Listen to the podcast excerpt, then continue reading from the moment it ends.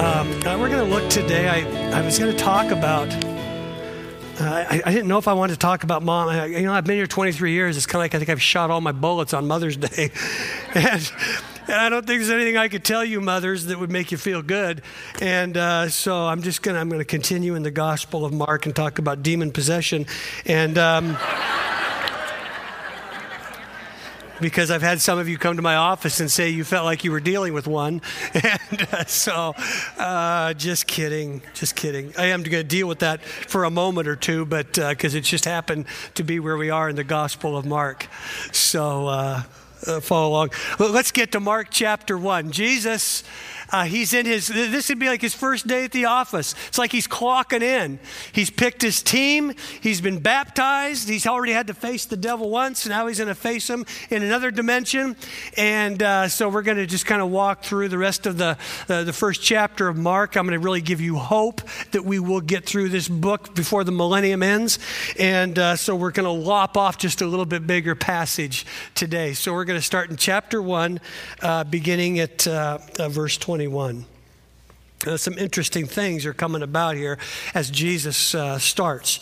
So when they came into Capernaum, you have to understand Capernaum would be like uh, it would be like uh, a little city like Martinez in the region of Galilee, like Martinez is part of the East Bay. So Jesus' headquarters is really his office is going to kind of be located in Capernaum, and from there he's going to travel around. And I love these two words right away. Some of your, some of your passages will say, and immediately. Remember, that's a key word. Mark uses it over 40 times. And right away or immediately, Jesus entered the synagogue on the Sabbath and he began to teach. Now, why is that important? Well, a, a couple of things. Number one, a synagogue was kind of like a local church. Um, it's not the temple. Remember, the temple's in Jerusalem. The temple in Jerusalem is where people went, they offered sacrifice, and uh, that's where the, the, the, main part of the Jewish history of worship, worship would take place. But synagogues were like the local church, they were just kind of smattered all along in these little towns throughout and around and beyond Jerusalem. Wherever there were 10 Jewish males or 10 Jewish families in a community, they would always have a synagogue. And so when they would come, uh, they would would really do three things they'd pray, read the word, and then they'd preach and teach. They, it was really a teaching in, uh, area or place where they would go. Now, isn't it funny that Jesus says, first thing, immediately, right away, what's he do? First day at the office, he goes to church. I never talk really about church attendance or church involvement or anything like that. I've never, you know, I don't harass people or harangue people to come to church. But I do, it gives me, it just does give me an opportunity to say this. If there's anybody that really never needed church, Jesus. And yet, what does he do the first thing? Immediately, right away, he goes to church. And let me just say this. I, when I was younger, when I first came here, I didn't really talk. I mean, I still don't, but I, I, I do privately with people because I see so many people train wreck. I see so many people get off the tracks. And a lot of times it's because they move out of fellowship. And, and, and you know me, I'm not one of these preachers that says you be at this and you go to that and you be at everything we do. But can I just tell you, loved ones, very pastorally and also as a friend? Church, for some, needs to be just a little bit, you know, more of a ramp up for you. Because a lot of people live on the Brylcreem. I'm going to date myself with that word. Remember Brylcreem? What was the saying? A little dabble do ya. And there's a lot of people who do church on the basis of that. Just a little dabble do ya. And, and, and I just, the people that are growing in Jesus, the people that are growing outside of themselves, are usually people that become connected in the community. And they're the people that grow with a little bit of balance to their life. The people that say, I don't need the church, I just want Jesus, and that's really all you need. But you know, it's funny to me that Jesus says, I am the church. And so, really, when you're rejecting the church, to some degree, you're rejecting Jesus. People say, well, I don't want to go where there's a bunch of hypocrites. You know what? You got to be bigger than a hypocrite to hide behind them. You know, and, and, and, and I said it last week, but if there's any place that a hypocrite should come, it's here. Because it's here that Jesus can begin to work and to change us, not only on the vertical level, but the horizontal level. Because God peoples us, and He changes us, and He works with us. So that's what I want you to understand. It's not about, listen, I don't care about, I mean, I care about attendance, but it's, it's more about you. And the people, and, and I say, I've said this a number of times, but it's really true. Most of the people that I get to know that have said something like, oh, I don't need the church, I'm just going to sit at home and have my own Jesus time, they really become a little bit weird. Even weirder than the rest of us because they kind of get all these ideas and, and everybody else out there is wrong except for them. And whenever you get somebody like that, it's not good. Okay, let's continue on here and see. Jesus, what's the first thing that he does? See, would have been would not have been unusual for a local rabbi to show up in a synagogue, and then the uh, the elder that was in charge there, he would have invited the rabbi to speak. So Jesus was a rabbi, and he would have been invited to speak. Now he speaks, he teaches, and what does it say? It says they were astonished at his teaching because, unlike the scribes, he was teaching them as one who had authority. His teaching, the word authority was like a power, there was a dynamic to it. See, he wasn't just dispensing information to the people, he was sharing life, he was bringing it down to their level. You know, that's what the church has got to do. You know, it's, it's, you know, it's easy to put together a talk that just says, okay, blah, blah, blah, blah, blah. This. See, where it becomes living and alive is, is, is when it speaks to your heart and your life and not just your head.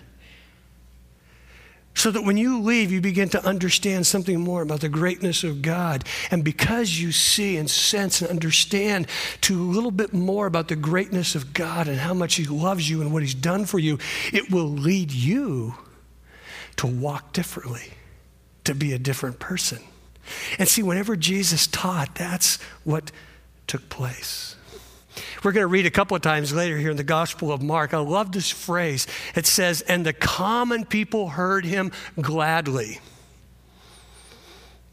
Why is that?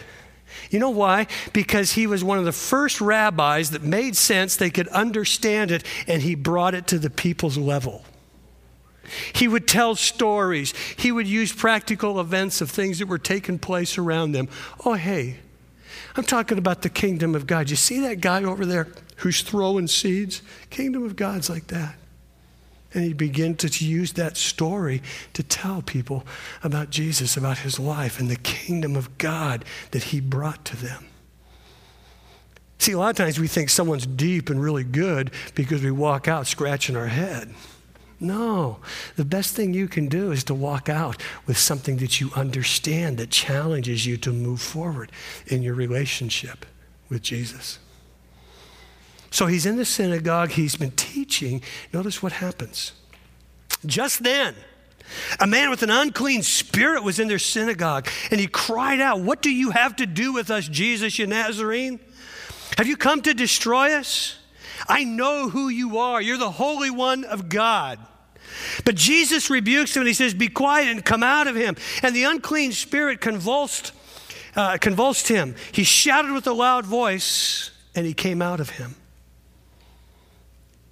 Now, all the people, they're amazed. So they begin to argue with one another, saying, What is this? A new teaching with authority? He commands even the unclean spirits, and they obey him. And I love this phrase in, in, in, in my version. It says this And Jesus' fame, his fame, then spread throughout the entire vicinity of Galilee. Not just the little city of Capernaum, not just the little city of Martinez, but it begins to move out into the East Bay. I love that. His fame, the fame of Christ. See, that's what we're here to do, really, is to make Jesus famous. How does he do it? As we're going to see today in a couple of places and throughout the Gospel of Mark, he touches people.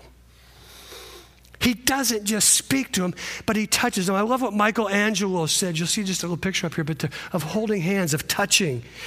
To touch, Michelangelo, who on the, who on the Sistine Chapel uh, ceiling painted the picture of God, and you see his finger pointing out to Adam, which is limp and needing life. Michelangelo, who painted that, said this to touch can be to give life. So we see here Jesus dealing with an evil spirit. Isn't it interesting that uh, after his baptism, he dealt with Satan himself for 40 days out in the wilderness? Now he, he, he, punches the time clock for his mission. He shows up at the office, which is over in Capernaum, and he goes to the synagogue his first day. And what does he do? He deals with this demon possessed person it's important for us to see that, you know what, oftentimes whenever we, we, we, face these spiritual highs, that's where the enemy will come, oftentimes, and potentially attack us. Now, he's not dealing with Satan here. We see that it's an unclean spirit or a demonic spirit. You have to understand, remember this, that, that, that, that Satan and Jesus are not the antithesis. They're the antithesis of one another, but they're not the equal antithesis of one another. Never forget, Satan is a created angelic being.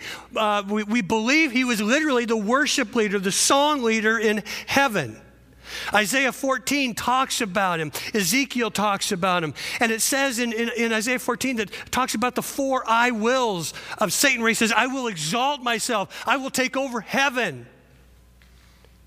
And it's at that point he begins this rebellion with what we believe to be probably over one third of the angelic beings in heaven. And so, with this rebellion, God asserts his authority and he removes him from heaven and casts him out.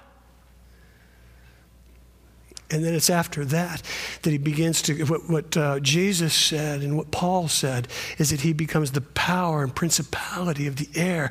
And he really has, he has control over the environment and the economy and everything of this earth and this world. Yet, never forget, just as he was cast out of heaven, he is subject to Jesus Christ, to heaven, to the triune God. He only has the authority that is delegated to him from heaven. But it's important to understand that, that he is involved in life. Now, hear me.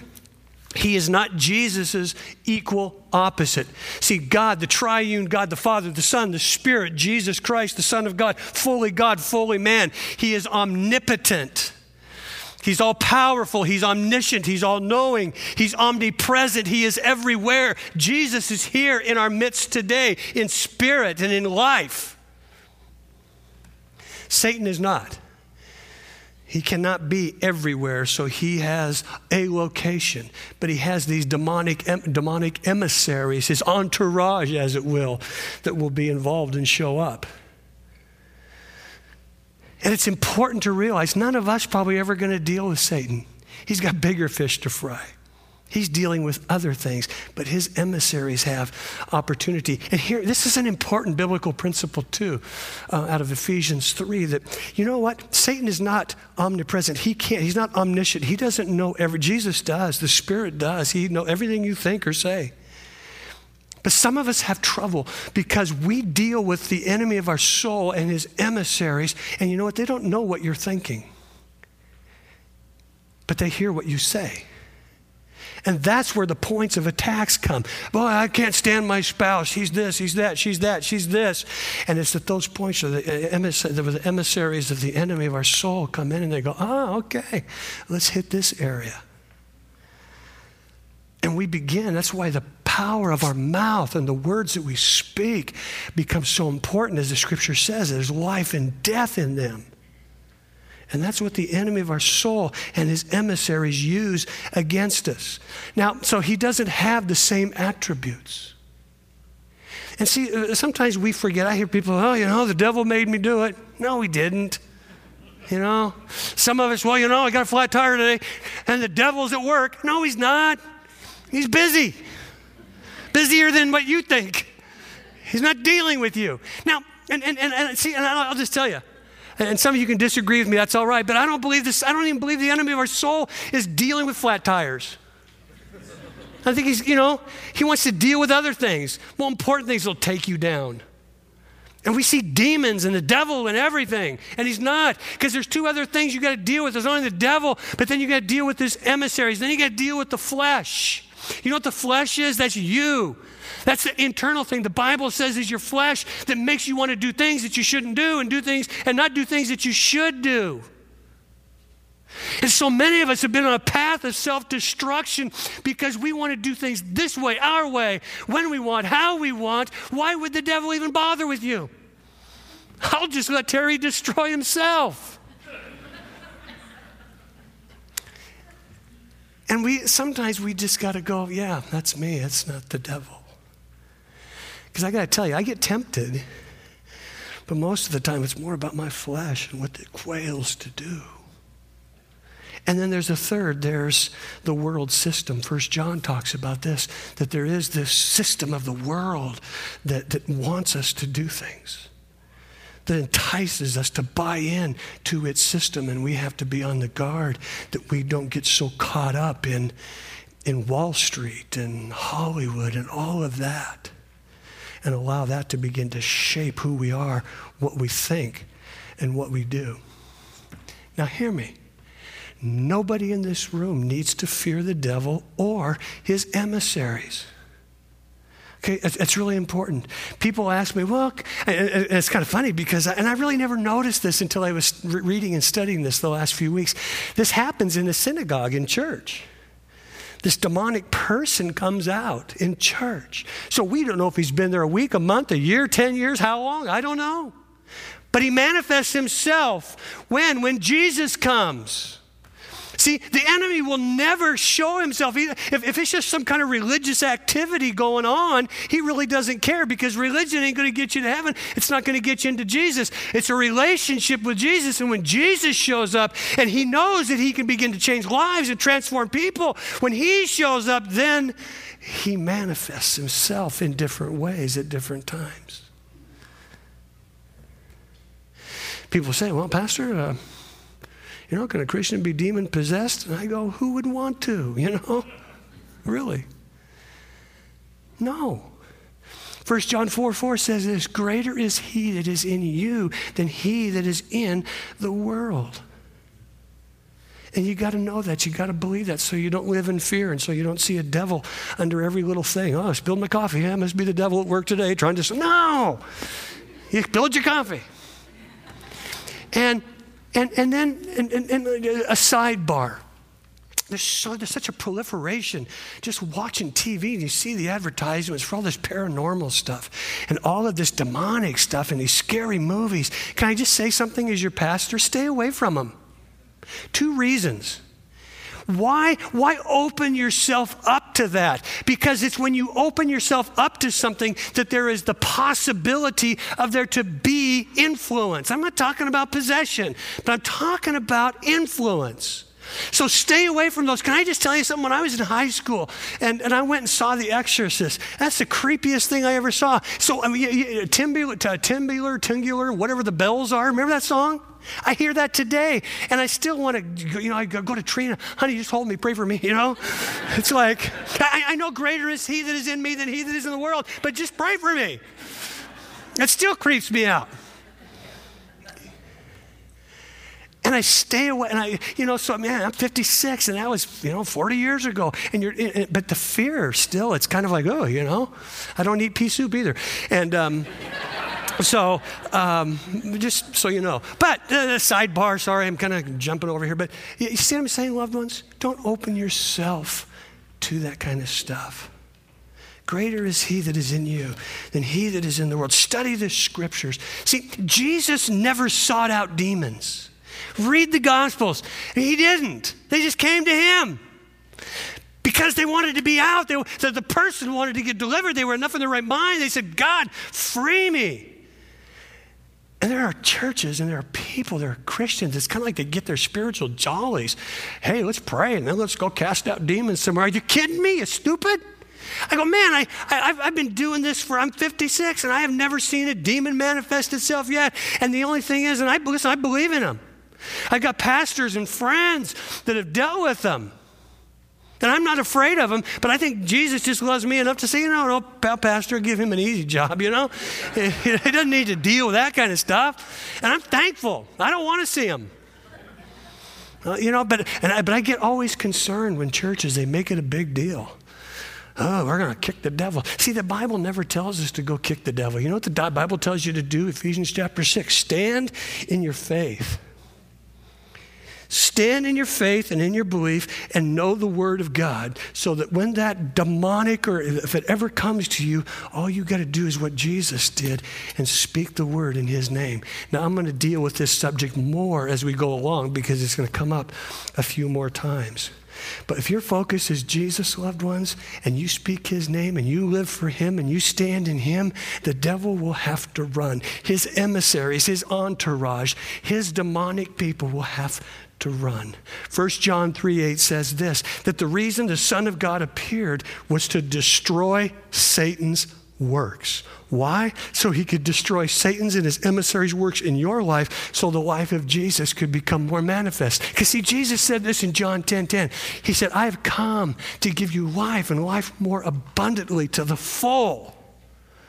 But the enemy, he comes to do three things steal, kill, destroy. See, that's the whole goal. That's the whole focus. That's the whole desire of what the enemy comes to do. And I see so many people get stolen from. I see, I see people just get stolen from. Their lives get messed up and just, just destroyed by the works of the enemy. And it's so hard then to see that soul and that person get remended by the work of Christ, but I've seen it. See, Colossians 2 Jesus, or Paul says about Jesus, that when he died on the cross, he gives you and me and us and every Christ follower the ultimate victory. That because of what Jesus did on the cross, we have victory, and he triumphed over the, the works of the enemy. He destroyed them. But hear me, you got to walk in Jesus to experience that victory. So, evil spirits, don't be afraid of them. Walk in Jesus. Well, next little thing here is verse 29 it says as soon as they left the synagogue so they leave church and, and and this is a good principle too. Take jesus home with you. You'll see here in just a minute you know, sometimes we kind of go into church and we just kind of go, oh, that was really cute, or that was really sweet, or that was really powerful, and we forget to take Jesus with us. But you see, when you take Jesus with you, some of these other great things are going to happen in your life. Notice. When they were leaving, they came after sun had set, so it's the end of the Sabbath day on a Saturday. They began bringing to Jesus all who were sick and those who were demon possessed. The whole town was assembled at the door, and he healed many. Whoops, I got ahead of myself back to 29. As soon as they left the synagogue, they went into Simon and Andrew's house with James and John and Jesus. Simon's mother in law was laying in bed with a fever, and they told him about her at once. Get this, verse 31. So Jesus went to her and he took her by the hand. He touches her. And he raises her up, and the fever left her, and she began to serve him. Then they probably have a meal together, which would have been a very common way to end the Sabbath. Night comes, and after the sun had set, they begin bringing to Jesus all who were sick and those who were demon possessed. The whole town was assembled at the door, and he healed many. Doesn't say all, right? He said he healed many. Uh, uh who were sick with various diseases, and he drove out demons. But he would not permit the demons to speak because they knew him. So Jesus, he gets invited over to Simon Peter's mother's in law's home, and, and, and, and, and she's sick. Now, the Gospels throughout, they always talk, we're going to see this, especially in Mark. You'll see it on your notes there. I listed a, a number of those where it says that Jesus touched, Jesus touched, Jesus touched. That's what his life was about. See, it wasn't just about telling and speaking. And sometimes we think that that's what we do in the church. No, that's why this church says we're not going to stick in here, and I'm not going to sit here and preach to you every Sunday and then we're not going to do anything. It's that you hear the word and then you're able to go out and you begin to do the works of Jesus because that's what Jesus did. He preaches in the synagogue and then he's ministering to people outside. And that's the mission of the church to always be involved in that. So Jesus not only heals through the authority of his word, but through the power of his life and his touch. And what I love about this is, see, you know, this is over 2,000, this is close to 2,000 years old now but what Jesus did back then. Now science is validating for us today. Not that we really needed it, but it's true. There's a psychology professor um, from University of California, Berkeley. His name is Dr. Keltner, and uh, he's a prof- professor of psychology. He wrote a book, Born to Be Good The Science of a Meaningful Life. And obviously, he's not a Christ follower from uh, everything that I, I know. But this is what he said. He said, uh, touch, feel, it's the first language that we learn. It's our richest means of emotional expression throughout life. Keltner goes on to say that the science of touch uh, he, as he elaborates on the cutting edge findings of it, he says uh, every day forms of touch can bring us emotional balance and better health. A pat on the back, a caress of the arm, these are everyday incidental gestures that we usually take for granted thanks to our amazingly dexterous hands. But after years spent immersed in the science of touch, I can tell you that there are far more profound, these are far more profound than we usually realize. There are prime, they are our, pri, listen, our primary language of compassion and our primary ways of spreading compassion. In recent years, a wave of studies have documented some incredible emotional and physical health benefits that come from touch. This research is suggesting that touch is truly fundamental to human communication, bonding, and health. And I got a lot more here. I, I want to tell you this. I didn't tell first service this, but uh, they actually did a study on the NBA players and they were watching they, they, they, they, watched almost every a couple of teams for every game. And they said the, the, the, best teams and the best players were the ones that touched each other the most. Incredible. So that's why you see me always patting guys on the fannies and high-fiving and, and doing all that because i want them to have a good day. I want them to be emotionally well and i want to be healthy. But you see jesus he comes and he does this touch thing it's not just words now, if you cross reference this passage here with Matthew, who's writing to a Jewish audience, he inserts in there Isaiah 53 4 that says this Surely Jesus bore our weaknesses and he carried our diseases. Now, a lot of preachers, friends, they'll tell you this that because Jesus did that, it's called the atonement that not only did he die for our sins, but he died for our healing and our health. And that is true. But a lot of people get off base on this, and it's, it's kind of part of the prosperity gospel where they try and tell you things like everybody should be healed. If you're not healthy, if you're sick or you get a disease, then maybe the issue is your faith, or maybe there's sin in your life, or maybe it's this or that or the other. And can I just tell you something? Theologically speaking, that's a bunch of bunk. And some of you may listen that's good, I don't care. It's not true. I've seen a lot of really good Christ followers die at an early age. I've been at their bed when they died. See, Jesus never anywhere makes the issue always about our faith. If that's true, we're in trouble. It, see, I have prayed for people, I've seen them healed. I prayed, Trina twice has been healed. And, and not because of my prayers, but because I prayed to the miracle worker, Jesus. Because I prayed for other people that have still died. I don't know why people die. I mean, I know why people die, but I mean, I don't know why some people they get healed and others don't. If, you read the Gospel of John, go to John chapter 5, and you'll see Jesus literally walking over people that are sick and afflicted and dying at the pool of Siloam. And he walks up to one man and says, Do you want to get healed? Hello, sure, you bet, no kidding. And he heals him. You know why? Because Jesus touches and goes and does what he hears the Father telling him to do. John 5 19 and 20. And, and, and then, I think it's John 12. Jesus says, I speak what I hear the Father saying to me. He was on assignment. And hear me, in the Bible, in God's Word, not everybody gets healed. It says it right there. And those who were sick and those who were demon possessed, uh, they brought him to him. And he healed many of them. It doesn't say he healed every last one of them. And see, loved ones, the reason that's so important is because, and I was just talking to somebody after service, they said, you know, I've kind of felt sometimes like my faith wasn't good enough and I haven't been healed. Or God didn't love me like he loved them. I go, oh, sweetie, that's so sad. Because that's not true at all. Sin is in this world. And I don't know why. I don't know who. God does.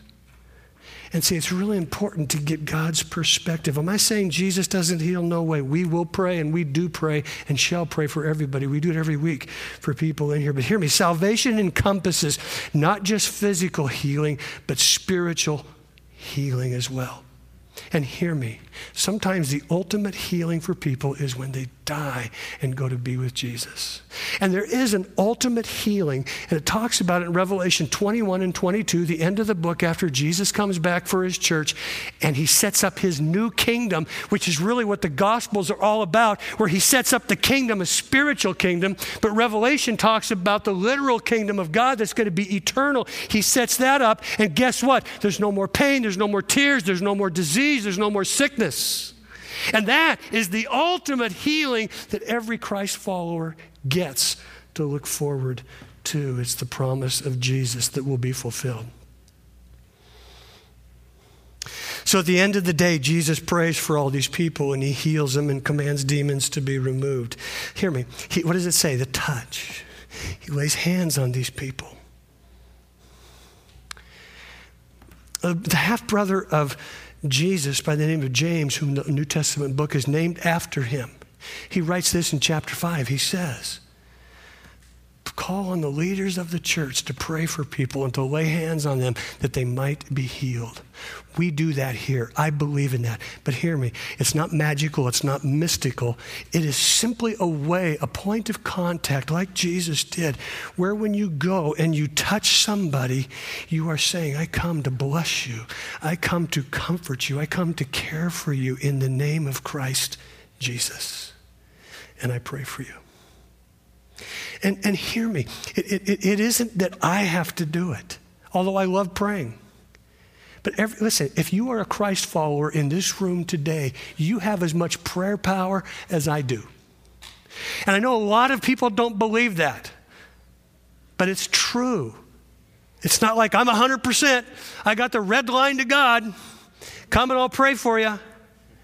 I have no more, no more in with God than anybody sitting around these tables if you know Jesus. That's why I love coming to church before service, in between services, after services.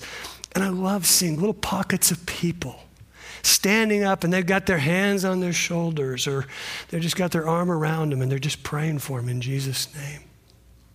It's saying, I care, God cares. I believe, I'm going to believe God uh, for you and with you. Amen. Yeah. See, there's a power to this. I got guys that come and pray with me before service. And they just lay their hands on me. And I just kind of go, okay, man, let's go. I'm going to kick the devil out of the town now, you know, and, you know, take on hell with, this, with, a, with the squirt gun. We're going to do it. I mean, there's just, you know, that's what happens when you get, when, when people touch you and when you know Jesus is there. So we do that. We believe in it and we'll continue to do it. Uh, let's look at another uh, passage the healing of a leper. Uh, verse 40. I'm going to come back and do thir- 35 through 39 next week. It says, Now cleansing a leper, verse 40 says, Then a man with a serious skin disease, leprosy, which is common, it's still common in the Middle East. Notice the three things he does. He came to him, he got on his knees and he begged him, Jesus, if you're willing, can you make me clean?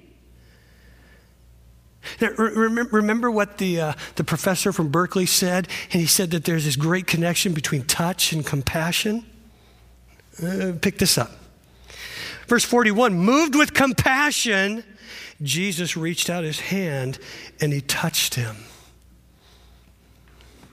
See, sometimes we think that science has to validate everything we do. It does at some point, but that's why we sometimes just trust the word.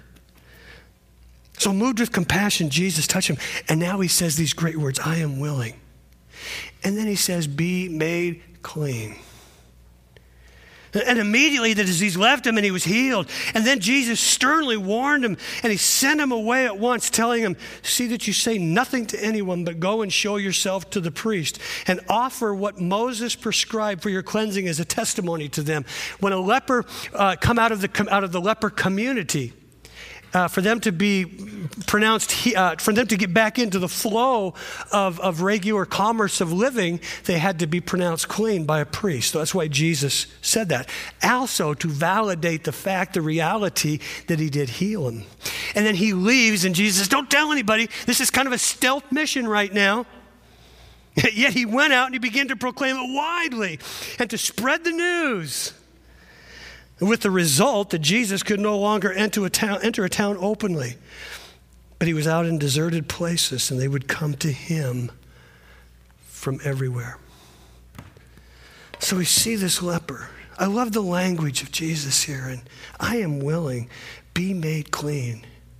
He speaks to and he touches this leper. Now, Isaiah uh, chapter 1, verses 5 through 6, you'll see this litany, this prophetic message that comes from Isaiah to God's people, and he lists out all these things that show this leper, and it really is a picture of, of sin. Leviticus 13, throughout the scriptures, leprosy is always a picture of sin in a person. Leviticus 13 teaches that leprosy begins below the surface of the skin.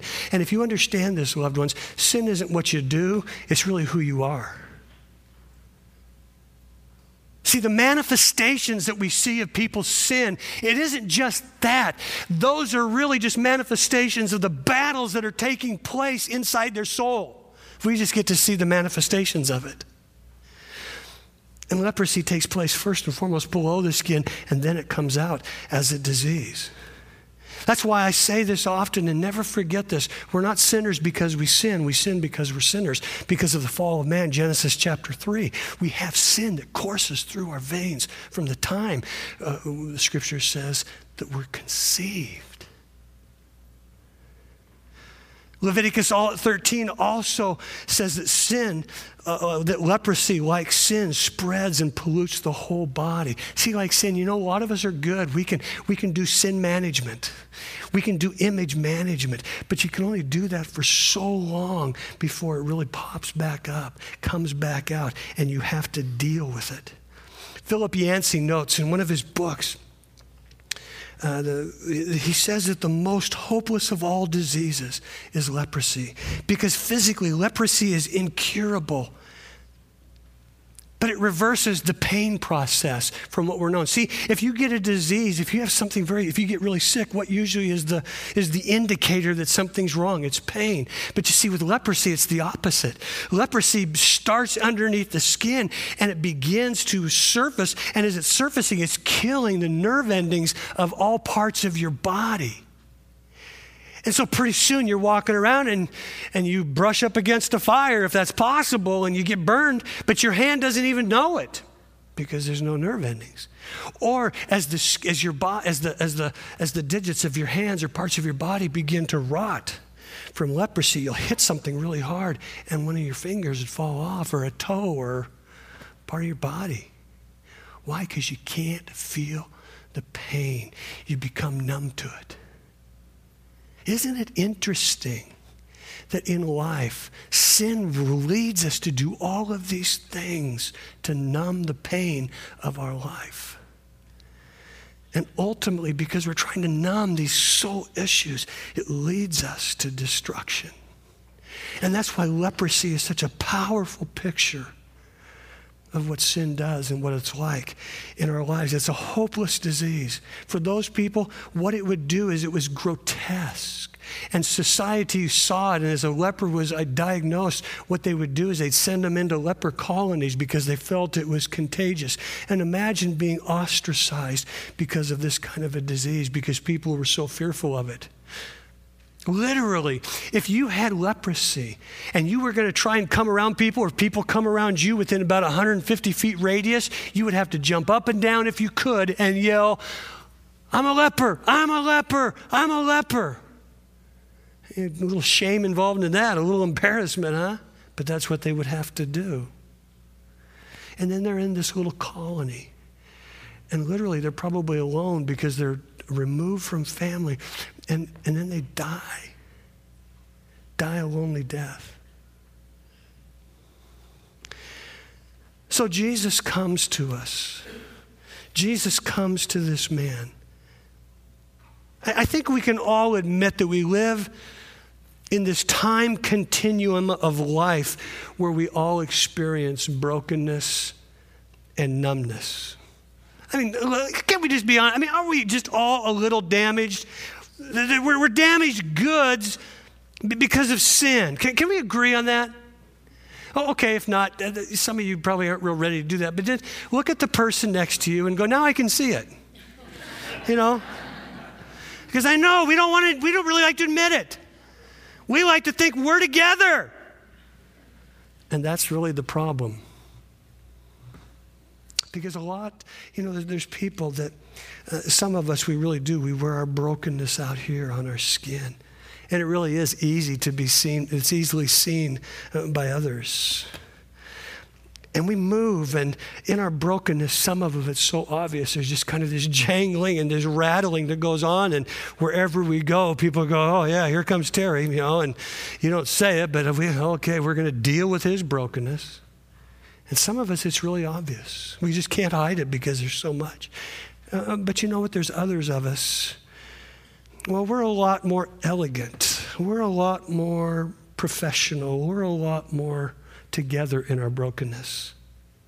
See, we've learned how to store our brokenness in a safe place because we know we don't want to let other people see it. We know it's not good kind of to bring it out in public.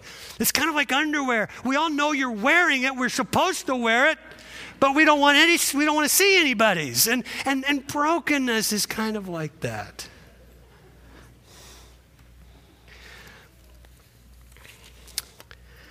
we see in Jesus' life, you know what he knows?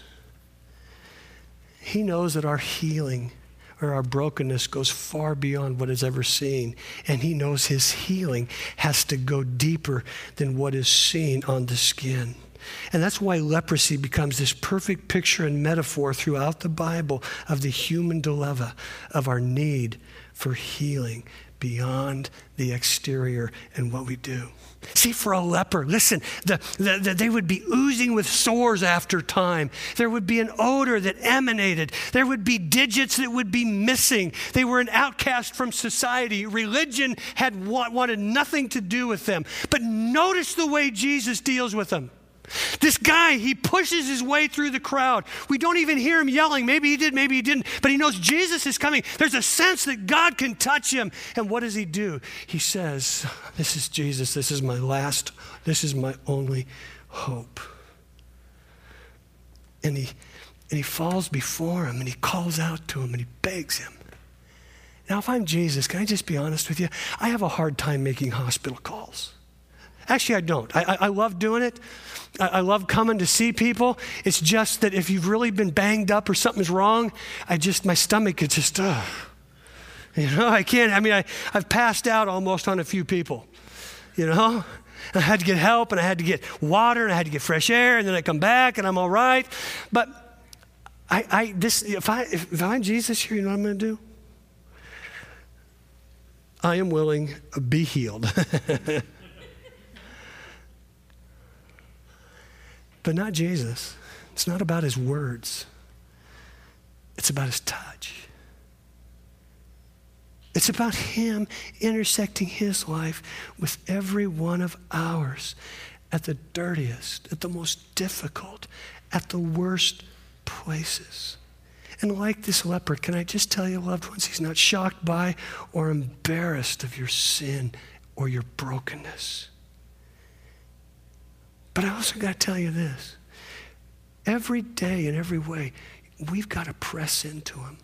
I don't care if you've been knowing, if you've known Jesus for two weeks, two months, or four decades.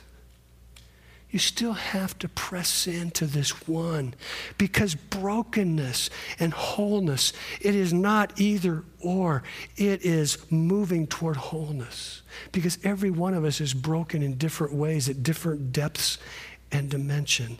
And whether you're faltering in your faith or struggling in your sin, Jesus says, I want to come. I want to touch you. Remember 1982, the big movie that year? It was E.T. See a little picture of it here. What was the, what was the promotional publicity around it? It was simply this finger, this glowing finger from the extraterrestrial touching this little boy's life in a significant way. Can I tell you something? I'm not saying Jesus is an ET, but he is a savior from another dimension and time continuum that came into our time and space continuum. And he brings his finger and his touch. And he says, I'm going to touch you so I can bring healing to you. But you see, some of us, the reason it's hard to really experience it is because we're, uh, we're trying to figure it out. And we really haven't stepped in and said, This is it.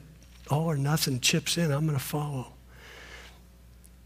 Jesus is talking to a guy. Mark, uh, Mark chapter 12, verse 28, and he says this. Now, there's one of the scribes, one of the religious leaders approached Jesus when he heard them debating, and he saw that Jesus answered them well. Uh, that's really nice. Somebody's going to give Jesus a star for a good answer. And, and, the guy says to Jesus, Hey, uh, you know, what commandment's the most important? And Jesus says, well, Let me give you the most important. What a great question for God. What's most important? Jesus says, Listen, O Israel. He's quoting from Deuteronomy chapter 6, and he says, The Lord our God, the Lord is one.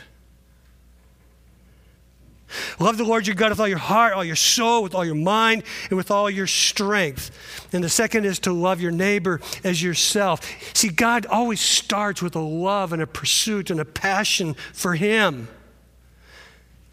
E.T. came from another country, touches a little boy. Jesus came from heaven to touch us, to redeem us, to bring wholeness. Notice that word there. It says, The Lord our God, Father, Son, the Spirit, they're one.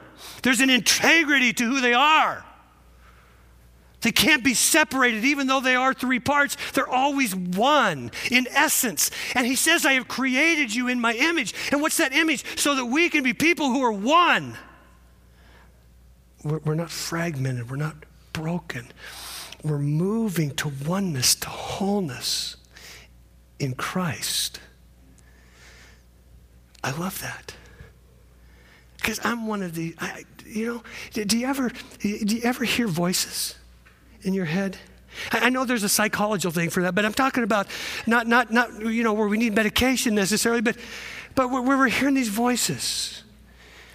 I got these voices do this, don't do that. And, and sometimes in the quietness, they get louder, and I try and discern them because I got to know what to do. Do you, do you know, I, I, I, know what I want to do, but I don't do it. I do, and I don't want it. Anybody else here? Okay, I guess I better probably deal with this. But um, if, okay, let me break it down a little bit differently.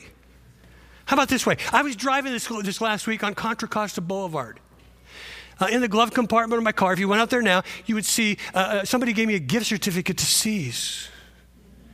That's my girlfriend. And not my wife, but my only one I've ever had an affair with. And so I'm driving down Contra Costa, and I so badly want some uh, orange cream, vanilla buttercream. I love the creams, and, the, and, and I'm driving, and there's this thought in my mind that says, "Pull over, go get it." You've got the gift certificate. And then I got this other thing that goes, no, don't do it. You're, you're, you're finally back on your routine. You're starting to do a little bit of jogging again. You want to get in shape to play basketball against all these young guys. Don't do it. And I'm going, do it, don't do it. And I'm going, and I didn't do it. Yeah. Yeah. I, I, it's, do you deal with that a little bit, anybody? Yeah, okay, now, now we're trying, see, and, and, and, and sometimes I, I feel so fragmented. And what am I going to do? How? And, and I know some people do do that. I mean, it's possible somebody's here, you're talking with somebody. Your mind says, don't say that. And then your emotions kick in and your mouth engages and you say it. Some of you, your mind says, don't do this because you're in just the right circumstance and you're with somebody. And your mind's saying, Don't go there, don't go there, you know. But you just want love so bad, you'll settle for lust or sex. And your body's saying, Go there, you want this. But Some of us, uh, we're, our, our logic says, don't take that next drink. But our emotions, our feelings say, no, go ahead. You need to take the edge off. Enjoy it. Do it. You need it. Get you through the day, through the night, through this, this difficult time. And see, loved ones, that's where we go. See, now it's going to make a little sense to you, isn't it? Because, see, that's the fragmented part of our lives that Jesus says, you're still broken. And you could, you could give any example you want. But Jesus says, I want to bring wholeness. I want to take that brokenness and I want you to journey with me. And he says here, just like the Father, the Son, and the Spirit are one, I want you to love me with your mind, soul, body, strength. Because when you get those things centered and moving toward Jesus, guess what? You're moving from brokenness to wholeness. And it is not a destination, loved ones, it is a journey. A lot of people say, Oh, don't touch me. I told you last week. You know, people say, Oh, I can't come to church until I get my life together. So, you know, Jesus can accept me then. I said, Good luck, because most of us can't do that. And then there's others of us that say, well, I want to come to church. You know, my brokenness, and I, I want to worship. I want to sing. I want to love Jesus. But I don't really want him to change me. I want him to do what I, I, want to do what I want to do and still live the way that I want to live. And can I tell you something? You don't get Jesus' touch that way. You got to ask. You, you got to be open. We're going to talk about this a little more down the road, but how do you know how broken you are? I mean, see, my goal right now, I mean, you know, you know, be about 60%, you know, whole, moving toward 100%. I mean, God's 100%, so I won't get there till I see him, you know, and so and this is my thing is I want to always be more moving toward more wholeness than brokenness. How do you know? Well, I think there's a few things. Number one, broken people are always, they take more than they give. Whole people always give more than they take. Whole people always live with greater hope and faith, and they see a preferable future.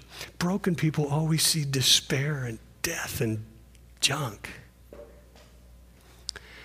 Whole people, they, they, they are very uh, very more responsible. They take responsibility for who they are, who they're becoming in Jesus, with Jesus. Uh, broken people blame. And it's this, it's that, it's them, it's the other. That's the reason I can't move forward. That's the reason I can't get a good. It's, it, see the difference?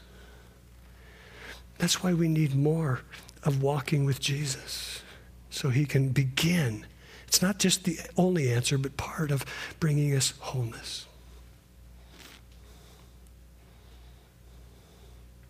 Two things. When we come to Jesus, and I hope most, and I'm sure most of us have here, he deals with your brokenness. And this is what I've learned about my life Jesus' goodness and his power is exponentially stronger and greater than my unworthiness and brokenness.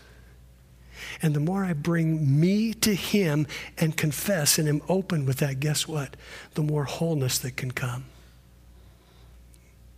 And, and if you're broken today, you're not a leper, but you've got sin and you've never come to Jesus, I invite you to do that today.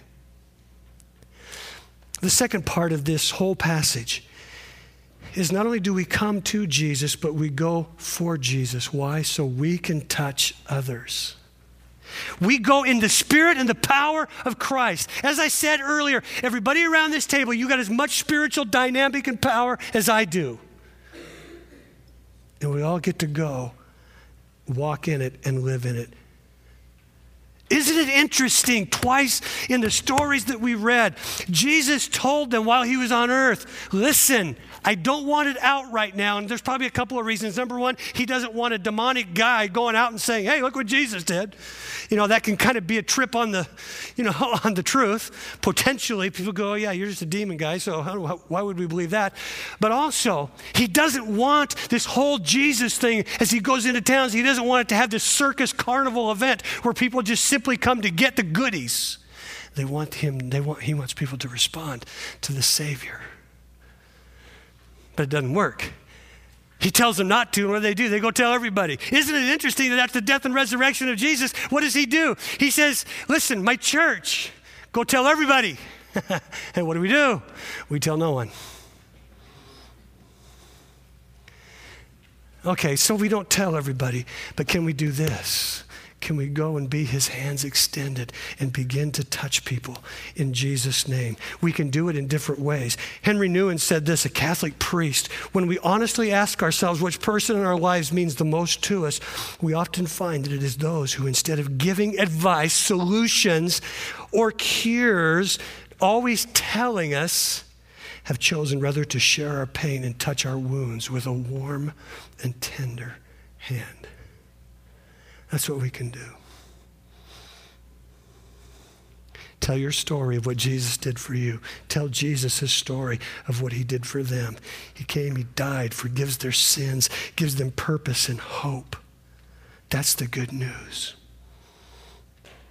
Hurting people, friends, are all around us. As a pastor, I've learned everybody has hidden wounds. Everybody.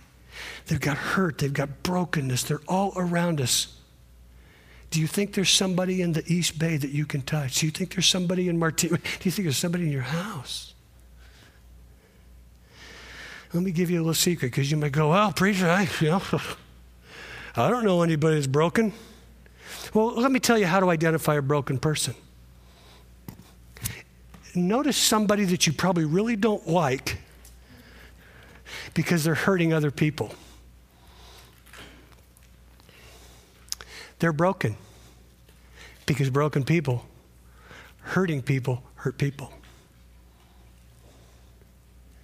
And they get to be the first one that you get to reach out in Jesus' name.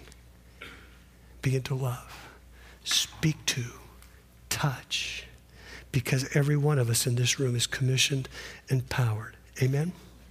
Amen. Would you quietly stand with me?